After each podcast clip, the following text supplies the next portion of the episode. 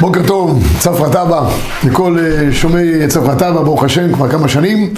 אנחנו אה, ממשיכים בהלכות אה, קריאת שמע, שם אנחנו נמצאים, אנחנו בשבוע שעבר עסקנו בדין של אה, מצוות צריכות כוונה באופן כללי, פסקנו שמצוות צריכות כוונה, אף פי שזה מחלוקת ראשונים, המחבר מביא את זה כמחלוקת ובסוף פוסק שמצוות צריכות כוונה, זה באופן כללי. בטח ובטח שצריכים כוונה מיוחדת בקריאת שמע. כי בקריאת שמע כתוב היו הדברים האלה על לבביך. זאת אומרת, הדברים צריכים להיות ממש עם כוונת הלב. וזה שאנחנו אומרים גם שמע ישראל, הביטוי של שמע, זאת אומרת, תשמע, תשמע ותבין ותתבונן במה שאנחנו אומרים. לכן, קריאת שמע צריכה, צריכה כוונה. וכיוון שקריאת שמע צריכה כוונה, אנחנו עכשיו בשיעור הזה נעסוק קצת בענייני הכוונה בקריאת שמע. למעשה, כבר נחלקו הראשונים באיזה אה, חלק של קריאת שמע אנחנו צריכים שיהיה כוונה, וזה מעכב. מעכב עד כדי כך שאם הוא לא כיוון, חוזר. האם מדובר על פסוק ראשון בלבד, על פרשה ראשונה, או על פרשה ראשונה ושנייה. הגמרא אומרת מסכת ברכות, תנו רבנן, שמע ישראל השם אלוקינו השם אחד, עד כאן צריך כוונת הלב, דברי רבי מאיר. אמר רבא, הלכה כרבי מאיר. הגמרא מביאה שבשם רבי מאיר, הפסוק הראשון בלבד, שמע ישראל השם אלוקינו השם אחד, זה מה שצריך כוונת הלב. המחבר, לאור הגמרא הזאת שציינו עכשיו, פוסק שקריאת שמע צריכה כוונה בפסוק ראשון, ואם לא כיוון, לא יצא ידי חובה, והשאר, אם לא כיוון ליבו, אפילו היה קורא בתורה, הוא מגיע פרשיות, יצא. והוא שכיוון ליבו בפסוק ראשון. המחבר מדגיש את הצורך לכוון בפסוק ראשון. ואנחנו, בדרך כלל מפוזרי כוונות, אנחנו אה, עם בעיות קשב וריכוז, כלל הציבור היום למעשה, כמעט כל פעם שאומרים שנעשה איזשהו סרטון כזה או אחר בציבור, שלא יהיה יותר מדקה, שתיים, כי הציבור יש לו פיזור הנפש, היום אנשים לא מסוגלים לשמוע יותר מדי. נכון, יש פיזור הדעת, פיזור המחשבה, אבל צריך לעשות מאמץ מיוחד שאדם לפחות יכוון את עצמו בפסוק הראשון של קריאת שמע. בשמע ישראל השם אלוקינו השם אחד. מה צריכים לכוון בפסוק הראשון הזה? מה, מה, מה כל כך אה, קריטי בכוונה שם, כדי שנצא בזה ידי חובה? המחבר, המחבר כותב שכיוון שעיקר הכוונה בפסוק הראשון, ואם לא כיוון לא יצא, חוזר וקורא, אפילו למאן דאמר מצוות אין צריכות כוונה, מודה אחא. המחבר רוצה להדגיש שאפילו למאן דאמר, שראינו מחלוקת, האם מצוות, מצוות צריכות כוונה או לא, ויש מאן דאמר שאומר שמצוות לא צריכות כוונה, יש כמה ראשונים כאלה. לכולי עלמא, פסוק ראשון של קריאת שמע צריך כוונה. אומר המשנה ברורה, אם לא כיוונת בפסוק ראשון, לא יצאת ידי חובה, אפילו אם קודם שהתחיל לקרות, נתכוון לקיים בקריאת המצוות הסדר קריאת שמע, בכל מקום, כל שבאמצע פנה ליבו לדברים אחרים, הרי לא קיבל עול מלכות שמיים בהסכמת הלב. אז הבסיס של הכוונה צריך להיות קבלת עול מלכות שמיים. אני ראיתי בספרים שכותבים שהכוונה היא לא סתם רק קבלת. עול מלכות שמיים, המוכנות אפילו למסור את נפשו על קידוש השם. זה חלק מהעניין של הכוונה של שמע ישראל. אבל גמירות דעת בקבלת עול מלכות שמיים. ואם לא, צריך לחזור, על כמה צריכים לחזור ולכוון עוד פעם? אומר המשנה ברורה, אפילו קרא את כל פרשת שמע. אפילו פר... כל ויעים שמוע. ואחר כך נזכר שלא קרא פסוק ראשון בכוונה, צריך לחזור ולקרוא כל הפרשה של שמע. למה? כי אחרת יהיה כאילו קורא למפרע, וקרא למפרע לא יצא. בקיצור, רבי ישראל, מי שלא כיוון פסוק ראשון, אנחנו חוזרים ואומרים קריאת שמע את הפסוק הראשון ואת הפרשה הראשונה, שנוכל לצאת ידי חובה לגמרי. ומכאן אנחנו גם צריכים לראות עוד כמה נפקמינות, כמה הפסוק הראשון, לפני שנסביר על יתר הדברים בפסוק ראשון, עד כמה פסוק ראשון בקריאת שמע הוא כל כך קריטי מבחינת הכוונה. אומר המחבר, היה מהלך בדרך ורצה לקרוא קריאת שמע. צריך לעמוד בפסוק ראשון. פסוק ראשון זה הקבלת מלכות שמיים, אתה עומד. אדם שמתפלל בבית, ולפעמים הוא הולך תוך, תוך כדי התפילה, הוא נמצא בסגר, נמצא במאומת, כל מיני מייסס כאלה ואחרים, הוא רוצה לומר קריאת שמע, פסוק ראשון, עומדים. עדיף לפי חלק מהפויסקים אפילו לשבת, כדי שהישיבה תגרום לו כוונה יתרה. זה, זה צורת הנכונות של כוונה בקריאת שמע. אומר המחבר, אדם היה ישן, מצערים אותו, מאירים אותו, עד שיקרא פסוק ראשון והוא ער ממש. מכאן ואילך אין מצערים אותו, כדי שיקרא והוא ער ממש. שאף על פי שהוא קורא מתנמנם, יצא. כל קריאת שמע מתנמנם, יצא. אבל אם הוא נמצא בפסוק ראשון, חייב להיות ערני לגמרי, כי פסוק ראשון, באי כוונה. עוד נפקא מינה לגבי פסוק ראשון, אומר המחבר, נוהגים לקרוא פסוק ראשון בקול רם כדי לעורר הכוונה. אני כאן חייב להגיד שהכוח לעדת התימנים, שלפעמים אנחנו זוכים להתפלל איתם, הם נוהגים שכל קריאת שמע, שלושת הפרשיות אומרים בקול רם כל הציבור. ואין לי ספק שמי שקורא את זה איתם ביחד, הכוונה שלו מתעוררת. למה? כשאדם אומר את זה בקול רם, ואז ממילא גם הוא שומע לאוזניו, זה גם מעורר אותו. סתם ככה. דברי תורה, אדם תמיד צריך להגיד אותם בקול רם. למה? כי הדברי תורה שהם נעשים בקול רם, הם מחיים את מי שמוציא את זה מפה, כמו שכתוב בפסוק. כי חיים הם למוצאיהם, אל תקרא למוצאיהם, אלא למוציאיהם בפה. זה שאתה אומר את זה בקול, זה מהדהד, זה עושה לך את הרגש בכוונה הנכונה, אז כל תלמוד תורה ראוי שיהיה בקול רם ובהתעוררות גדולה. בטח פסוק ראשון בקריאת שמע.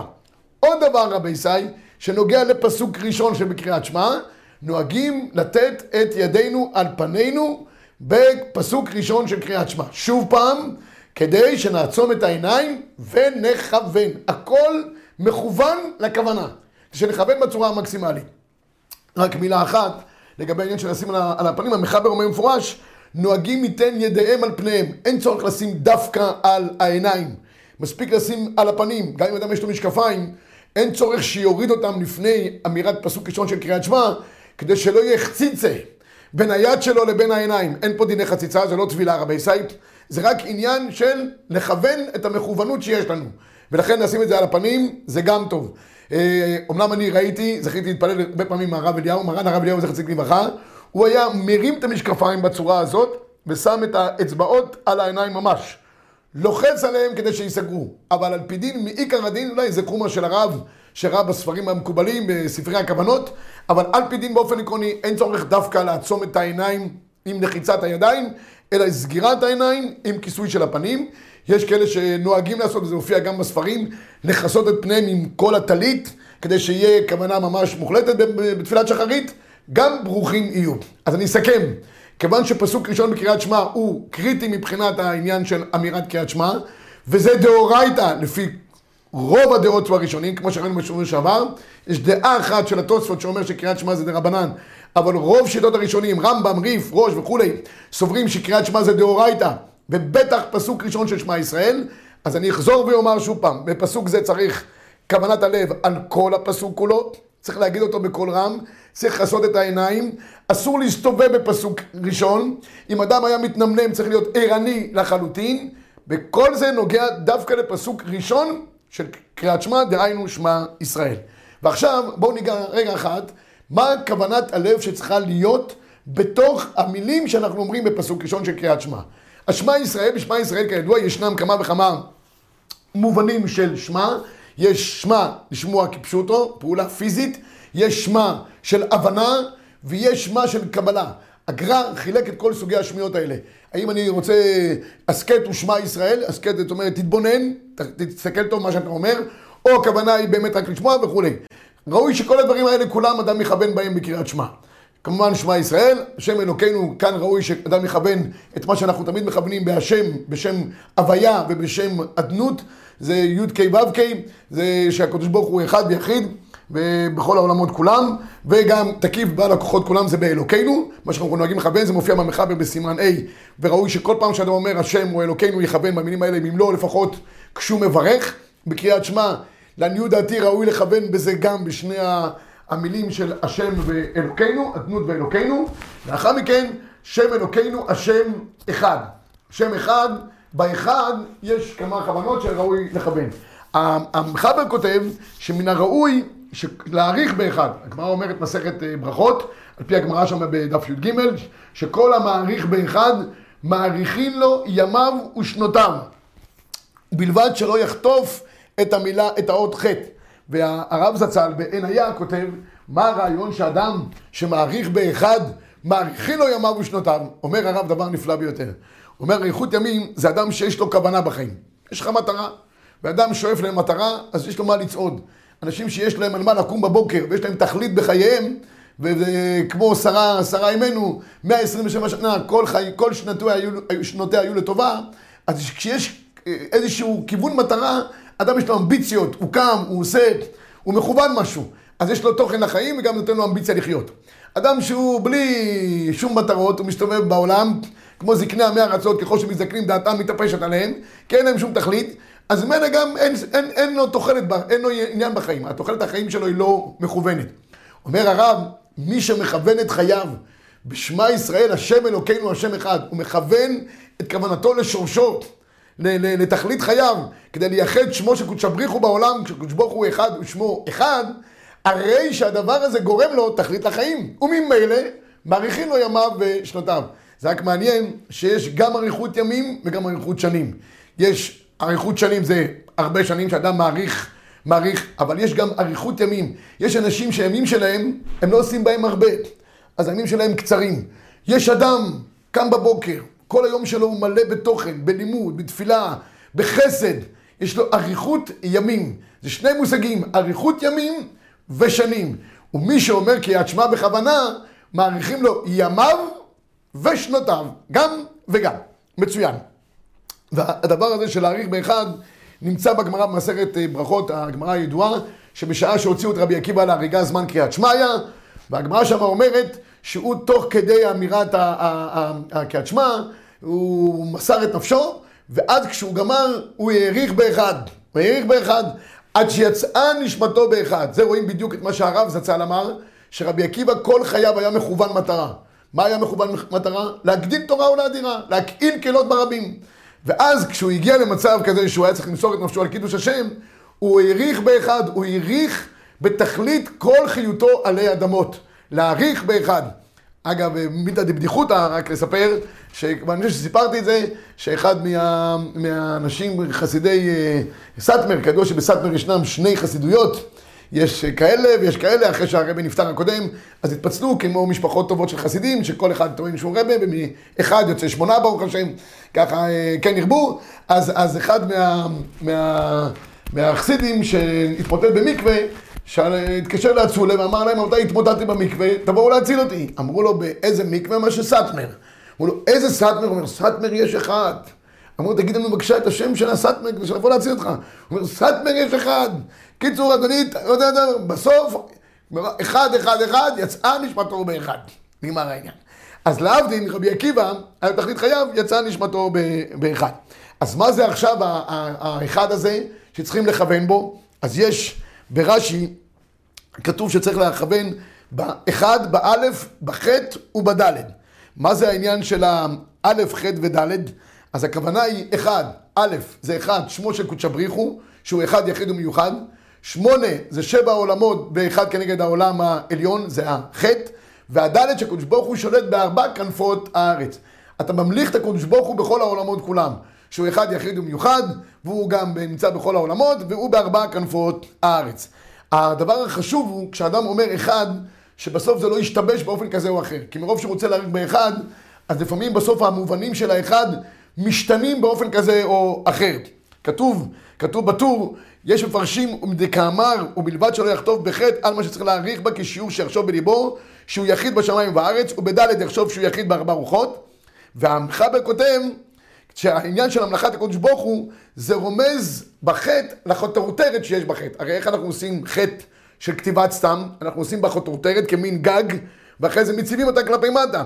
ויעריך בדלת של אחד שיעור שיחשוב לקדוש ברוך הוא יחיד בעולמו, מושל בארבע רוחות, לא יעריך משיעור כזה, ויש נוהגים, נוהגים גם להטות הראש כפי המחשבה, מעלה ומטה לארבע רוחות.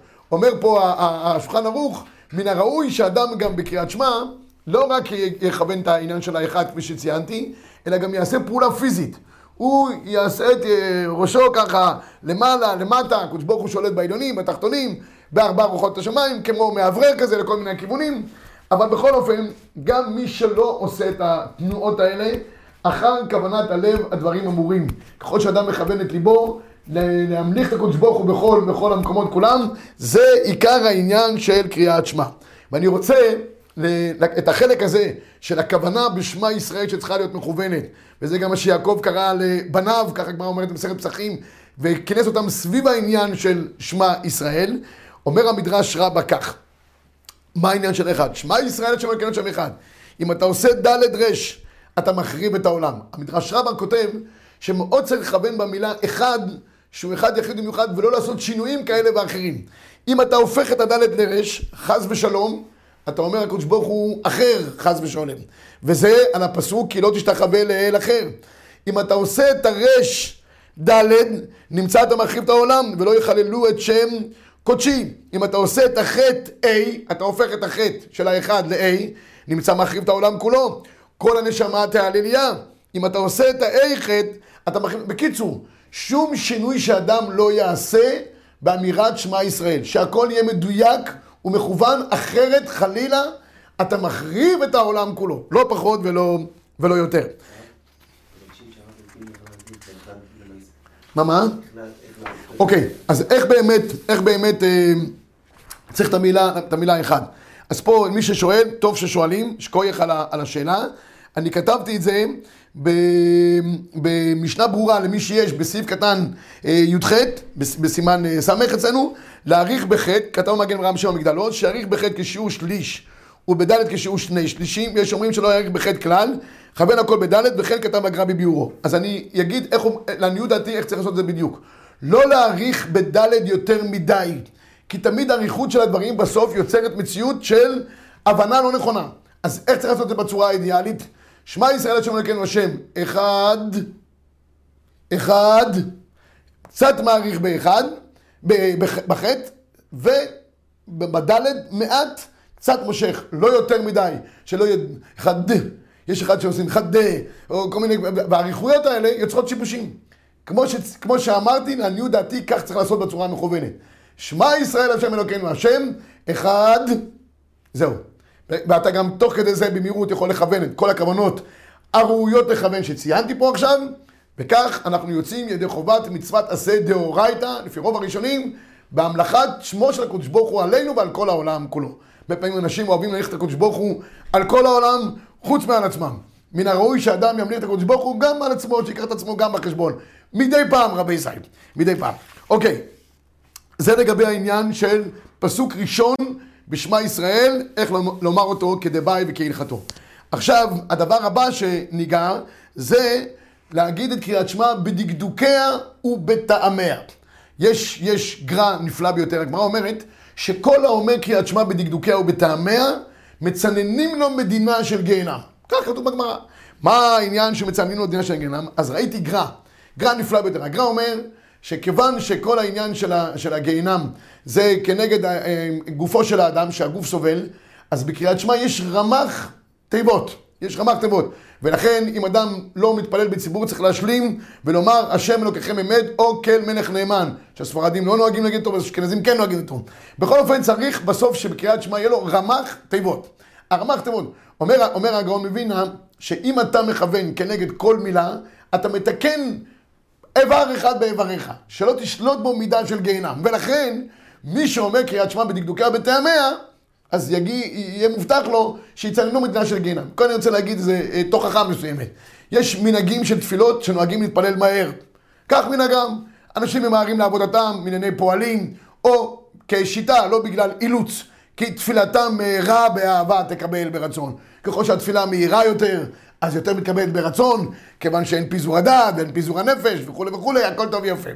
אבל, גם אלה שממהרים בתפילתם, בקריאת שמע, בשלושת הפרשיות, כאן פשוט להוריד הילוך. יש בכבישים תמיד כתוב זהירות, להישאר בהילוך נמוך, יש ירידה חדה. אז מי שלא אומר קריאת שמע כדבעי הוא בירידה חדה. כדי שלא יידרדר חס ושלום, נא להוריד הילוך, ובקריאת שמע לפחות תנו לאנשים את ההזדמנות להגיד קריאת שמע בדקדוקיה ובטעמיה, מילה במילה. והעיקר הוא לא להבליע מילים. ואחד מהדברים שעשו חכמים שלא להבליע מילים, כך נפסק בהלכה, איפה שיש הרבה פעמים בקריאת שמע, שני אותיות סמוכות זו לזו, צריך קצת להפסיק ביניהם. כולם מכירים את זה, זה מופיע גם בסידורים, זה מודגש עם כל מיני סימונים כאלה ואחרים. בכל לבביך, ועבדתם מהרה הרבה פעמים כשיש בליעה של אותיות בסופי תיבות או בתחילתם, הרי שזה גם משנה את המובנים. זה דבר שהוא לא נכון ולא לא ראוי. ולכן, כדי שאדם יגיד את הקריאת שמע כדבעי, שיעשה את זה יותר בנחת. עד כדי כך שהגמרא אומרת שגם קריאת שמע אדם צריך להשמיע לאוזניו. לכתחילה קריאת שמע צריך להגביה את הכל, כפי שציינתי, כפי שעושים אחינו התימנים בצורה הנכונה. ואם לא, לפי, אליבא דרבי יוסי, לא, לא ישמיע לאוזניו, לא יצא. כי כתוב שמע, אשמע לאוזניך מה שאתה מוציא מפיך. בכל אופן אנחנו פוסקים להנחה שאם אדם לא אמר קריאת שמע בקול, יצא ידי חובתו. אבל מן הראוי שכן יעשה את זה כדבעי. אומר המחבר, מצווה לדקדק באותיותיה. קרא ולא דקדק, בדיעבד יצא. אבל למה להגיד קריאת שמע בדיעבד? צריך להשמיע לאוזניו מה שמוציא מפיו. אם לא השמיע לאוזניו, בדיעבד יצא. ובלבד שיוצאים משפתיו. יש כאלה שמתפללים רק על ידי העיניים. אני רואה אותם, לא זזים כלום, לא מזיזים שום איבר, זה מטריח אותם יותר מדי, הם רק בעיניים, מתבוננים שם בתוכו. רבי ישראל, זה לא, חד ושלום, זה לא אלון של אה, עולם קטן או קרוב אליך, זה אפשר לקרוא עם העיניים. לא חייבים לקרוא, אבל מי שקורא יכול להגיד את זה. אבל קריאת שמע, רבי ישראל, צריך להגיד את זה בשפתיו, מן הראוי גם קצת להגביה את הכל, לפחות שאוזניו ישמעו את קריאת שמע כדבעי. ויש דבר מעניין שראיתי בפסקי תשובות. אם אדם נמצא במקום שבו יש רעש מסביב, יש בלאגן רעש, וקשה לו, קשה לו להשמיע לאוזניו. אז הוא כותב, יש להסתפק אם צריך להרים קולות שישמיע לאוזניו, או סגי בקול שאילולי הרעש היה שומעו, ומדברי הטור בית יוסף, מה שצריך שישמיע ממש לאוזניו. אם יש רעש מסביב מפריע, בכל אופן, לא מספיק שרק לו היה שקט היית שומע, לא. תשמיע לאוזניך, תרים את הקול, עד שתשמע. למה? הכל נובע ממה שאנחנו מדברים היום בשיעור, מזה שקריאת שמע צריכה כוונת הלב. והמחבר מוסיף, כפי שציינתי קודם, להפריד בין הדבקים, צריך להפסיק בין נשבע להשם כדי להתאים את העין, העין צריכה להיות נשבע השם, שלא יהיה נראה כדבר אחר, צריך להתיז את, העין, את הזין של תז, תזכרו, למען תזכרו, שלא יישמע למען תזכרו, וכעבדים המשמשים את הרב על מנת לקבל פרס, תזכרו, על מנת שתצטרכו, תקבלו בסוף כמה ג'ובות, זה לא קריאת שמע רבי ישראל, לכן ידגיש את ה... ידגיש את היוד של שמע ישראל, שלא, תיר, שלא תיבלע ולא שתיראה א', צריך לתת רווח בין בחרה לאב, צריך לתת רווח בין תיבה שתחילתה כסופה, חול לבבך לבבכם וכולי, גם בין א' למ', אומר המחבר צריך גם להפסיק ביניהם, שלא ייראה כל מיני מובנים אחרים, הוא מביא כמה דוגמאות שאנשים שלא אומרים קריאת שמע בצורה מדוקדקת, השם ירחם על המובנים ועל, ועל, ועל התקלות שיכולות להיות במובן של קריאת שמע.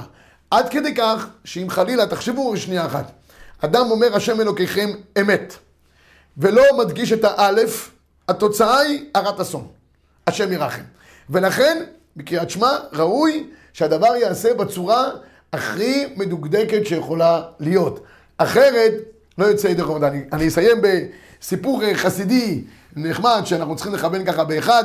היה רבי יצחק ברדיצ'ב, סנגורם של ישראל, אהב תמיד ככה להסתובב ולראות איך עם ישראל אה, עושה את המצוות בשמחה ובטוב לבב.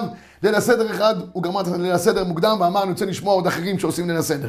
טוב, הגיע לאחד הבתים, שם את האוזן ליד חלון, שומע אחד מה... מהבעלי בתים שם במקום, כשהוא הגיע כנגד ארבעה בנים דיברה תורה. אחד, תם, אחד, ישר. והוא היה מעריך באחד. אחד, תם, אחד, חכם, אחד... דופק בדלת, אומר, תגיד לי, אדוני, מה קורה פה? הוא אומר, אני לא יודע. הרב בבית כנסת אמר, צריך להעריך באחד. אני מעריך באחד, אני לא יודע. איפה שאני רואה אחד, אני מעריך. אז אם אני רואה אחד חכם ואחד תם ואחד עשיר, אני גם מעריך. לא יודע קונצים. יש אנשים שתמימותם זה כוחם. והם כך עושים את זה בצורה הטובה ביותר שיכולה להיות. אנחנו נעסוק בשבוע הבא בעזרת השם גם בעניין של אה, קריאת שמע באופן אמירתה, שלא יהיה ב... לשבת, לעמוד, זה דיברנו רק לגבי פסוק ראשון. עכשיו נעבור לגבי כל קריאת שמע, איך היא צריכה להיאמר, והריכוז שצריך להיות בכל חלקי אה, העניין של, אה, של קריאת שמע. אני רק אסיים שיש עניין מיוחד שאדם שנכנס לבית הכנסת, בגלל שקריאת שמע היא קבלת עול מלכות שמיים, אדם שנכנס לבית הכנסת ותופס את הציבור אומר קריאת שמע, לפחות הוא צריך להגיד איתם פסוק ראשון. למה? שלא ייראה שהוא לא רוצה לקבל עליו עול מלכות שמיים. יש, יש, אני רק רוצה להדגיש את זה, בזה אני מסיים. יש בתפילה שני, שני מהלכים.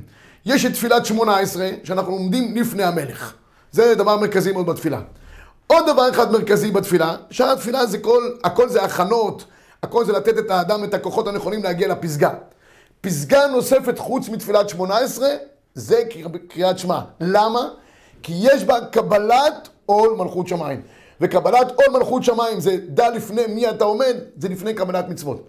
ולכן, כשאדם מגיע לבית כנסת, הוא רואה ציבור מקבל עול מלכות שמיים. הוא לא יכול להגיד, זה לא נוגע אליי. הוא כבר אמר קריאת שמע, הוא כבר יצא ידי חובה. אתה חייב לקבל עם הציבור קבלת עול מלכות שמיים. כי אתה מחויב להיות חלק מכלל ישראל. ולכן, אומר המחבר, שלא ייראה כאילו אינו רוצה לקבל מלכות שמיים. והוא עדין נמצא בכם ואמר דברי תחנונים פסוקים. אדם נמצא בבית כנסת בכל מיני חלקי התפילה האחרים. הציבור הגיע לקריאת שמע. צריך לפסוק ולהגיד איתם קריאת שמע. אם הוא עסוק במקום שלא רשאי לפסוק, או באמצע מי ברוך שאמר ואילך, או בתפילת שמונה עשרה שלא יפסיק. אבל שאר חלקי התפילה שהוא יכול להפסיק, הפסגה הזאת שנקראת קבלת עול מלכות שמיים, שזה סביב זה אנחנו עובדים כל היום את הקודש ברוך הוא, וזה כוונתנו, וזה השיב תהיה שם נגדי תמיד, בשביל הדבר הזה מפסיקים בכל הזדמנות שאפשרית, כדי לגלות בדעתו שהוא חפץ לקבל עליו עול מלכות שמיים. שבת שלום, צפרא טבא לכל לומדינו היקרים. כל טוב.